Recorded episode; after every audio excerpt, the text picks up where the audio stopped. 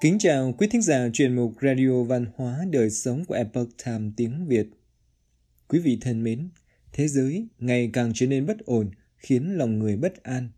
Thiên tai, dịch bệnh gần như đồng thời ập đến. Điều gì đang thật sự diễn ra với nhân loại? Liệu chúng ta có thể nhìn thấy thông điệp mà vũ trụ gửi đến chúng ta và thức tỉnh? Hôm nay, chúng tôi hân hạnh gửi đến quý thính giả bài viết Đại dịch, cuộc đào thải bên ngoài hay sự thanh lọc bên trong. Bài viết của tác giả Đan Thư.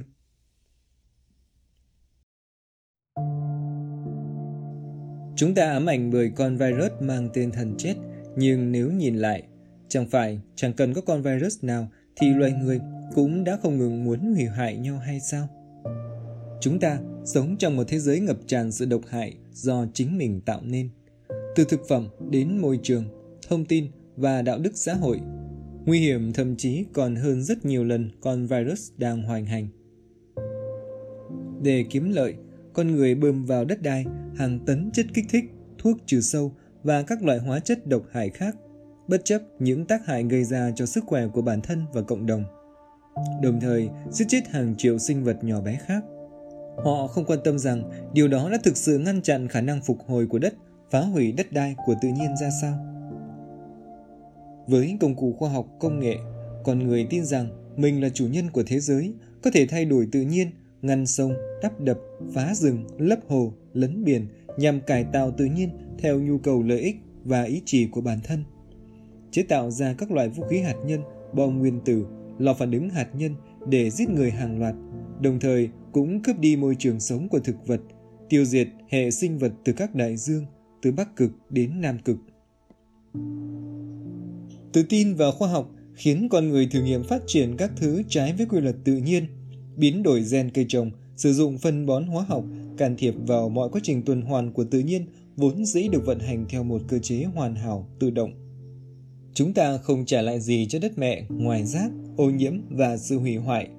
Vật cực tất phản, trái đất đã quá giới hạn chịu đựng vì sự tàn phá bởi nhu cầu không đáy của con người.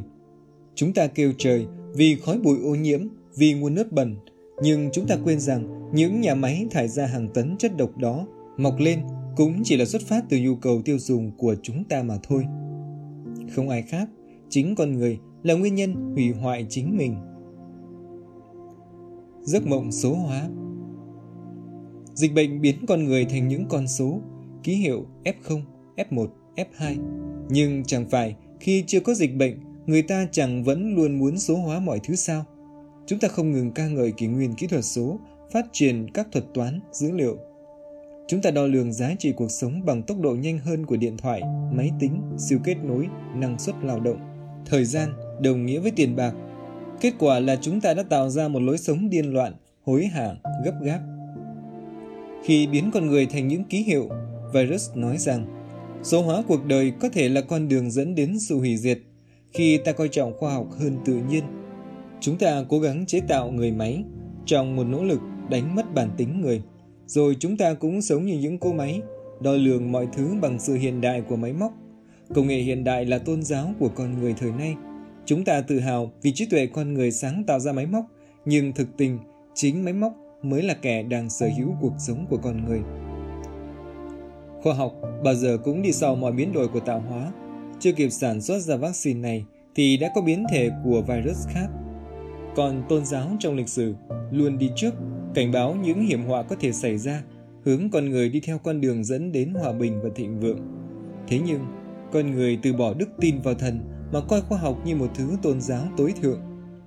Virus giúp con người nhận ra rằng, dù là quốc gia giàu có, văn minh, với nền khoa học y tế tiến bộ bậc nhất, khi đứng trước sức mạnh của tự nhiên cũng sẽ chẳng là gì.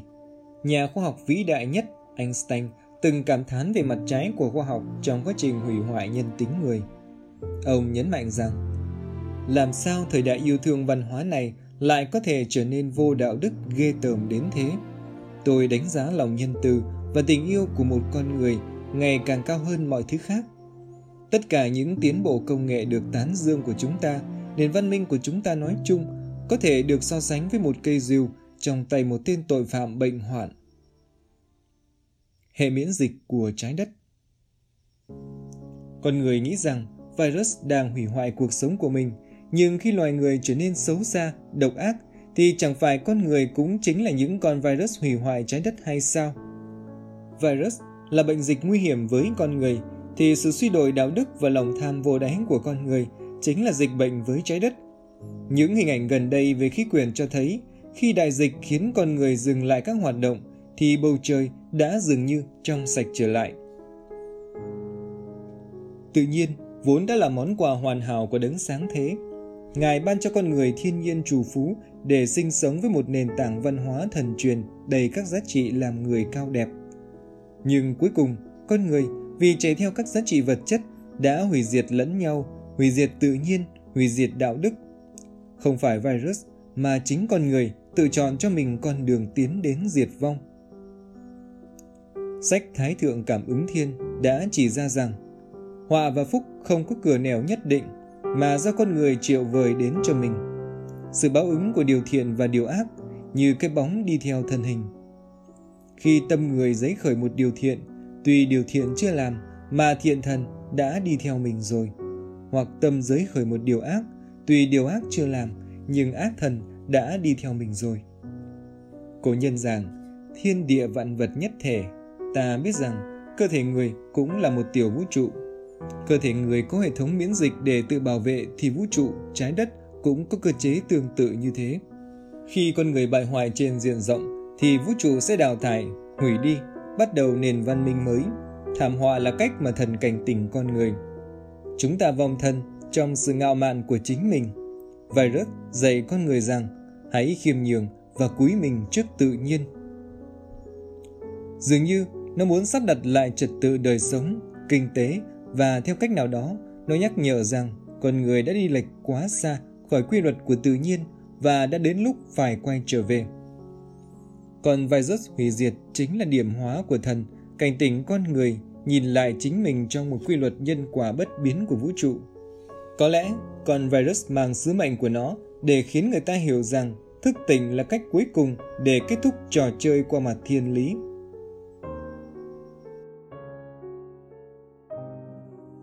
Cuộc thanh lọc của những giá trị. Nhiều dục vọng sinh ra tai họa.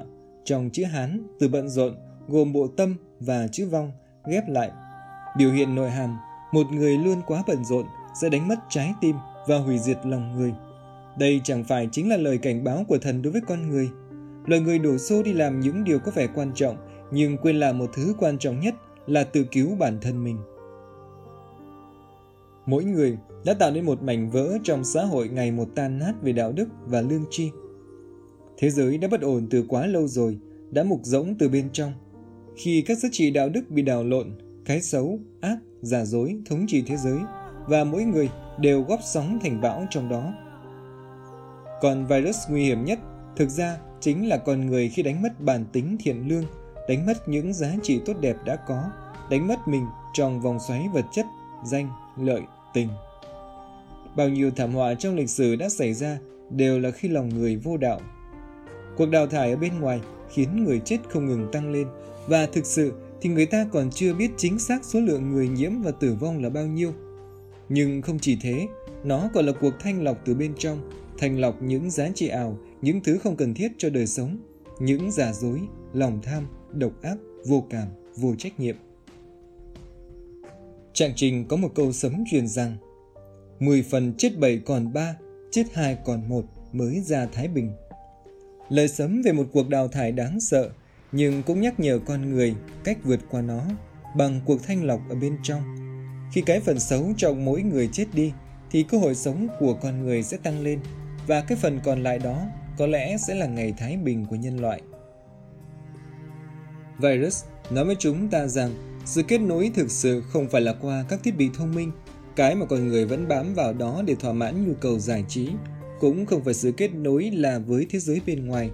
Bởi khi càng tìm kiếm những thứ ở bên ngoài, chúng ta càng đánh mất sự tự tại ở bên trong.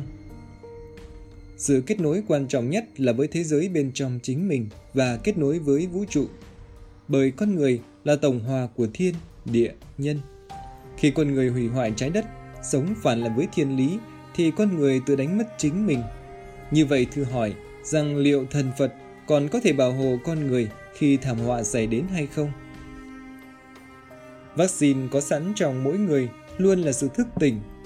Người ta có thể vượt qua kiếp nạn khi hiểu về chính mình trong mối tuần hoàn với vũ trụ. Bởi vì virus hay con người cũng là những lạp tử trong đó mà thôi. Nó tuân theo quy luật vận hành của vũ trụ. Trước khi nhập Niết Bàn, Thích Ca Mâu Ni đã có lời dự ngôn tiên tri rằng hai nghìn năm trăm năm sau khi Ngài qua đời, nhân loại sẽ đến thời kỳ mạt Pháp, và thời kỳ mạt Pháp mà ông đã tiên tri chính là ngày nay. Thế giới ngày nay chìm đắm trong chủ nghĩa vật chất, tàn phá tự nhiên, phóng túng dục vọng, tạo ra đủ thứ hàng giả và giá trị giả, truyền thông giả dối. Việc lấy giả dối làm nền tảng, lấy bất nhân, bất nghĩa làm thủ đoạn kiếm lợi không còn là chuyện lạ. Người ta không còn tin vào thần, mà tệ hơn còn sẵn sàng bất kính báng bổ thần Phật. Đó chính là lý do làm con người ngày càng trở nên xấu, ác, phát triển đầy ma tính, đạo đức xã hội bại hoại. Vậy nên, cổ nhân có lời răn rằng: thịnh thế chứ đồ cổ, loạn thế mua vàng kim, mà thế phải tu hành. Sự cứu rỗi luôn bắt đầu từ việc sám hối. Thiên tai, dịch bệnh là lời cảnh tỉnh để con người nhận ra chính mình trong mối quan hệ với thiên lý và thiên đạo. Thần tử ông đã nói: việc làm thiện ác cuối cùng thì sẽ có quả báo, chỉ là quả báo tới sớm hay muộn thôi. Đại dịch phơi bày ra những ngóc ngách bí mật đen tối của cá nhân hay dân tộc. Điều đó nói lên rằng đại dịch nhắm vào nhân tâm. Hiện nay, khi nhìn thấy nhau, chúng ta coi nhau trở thành nguy cơ một ổ dịch. Virus nhắm vào nhân tâm thì linh đan diệu dược cũng chính là từ tâm mà trị. Đại thảm họa thực chất chính là một cuộc phán xét của Thượng Đế với đạo đức mỗi người. Nhưng thần Phật từ bi vô hạn đã ban cho tất cả chúng sinh cơ hội bước ra khỏi kiếp nạn. Tất cả những gì con người sở hữu chính là giá trị đạo đức, nhân phẩm là tinh thần. Giá trị tốt đẹp nhất của mối quan hệ giữa con người chính là lòng tin, sự tử tế, thành thật, lương thiện, và giá trị cuối cùng khiến con người an nhiên trước cả cái chết là đức tin. Ai cũng đã có sẵn một sự đầy đủ hoàn hảo với tinh thần, bản tính chân thật, thiện lương, trong trẻo.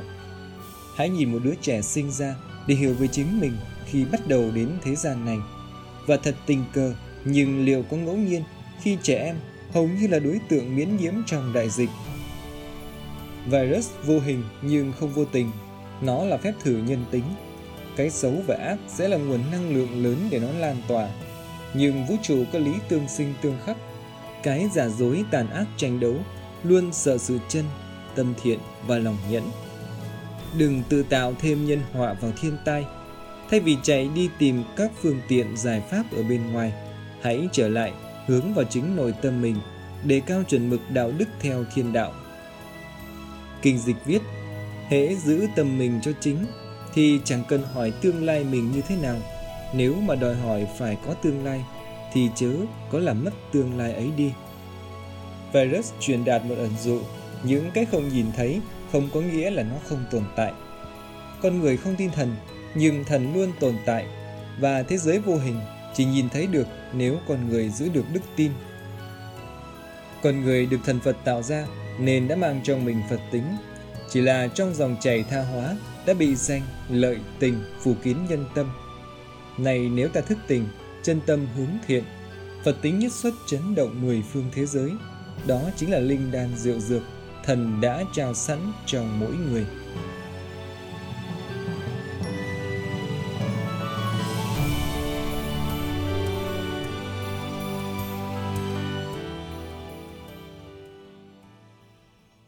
Quý thính giả thân mến, chuyên mục Radio Văn hóa Đời Sống Epoch Times tiếng Việt đến đây là hết.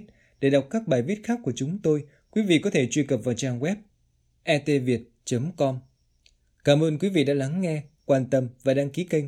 Chào tạm biệt và hẹn gặp lại quý vị trong chương trình lần sau. Kính chúc mọi điều bình an và tốt đẹp đến quý vị và người thân.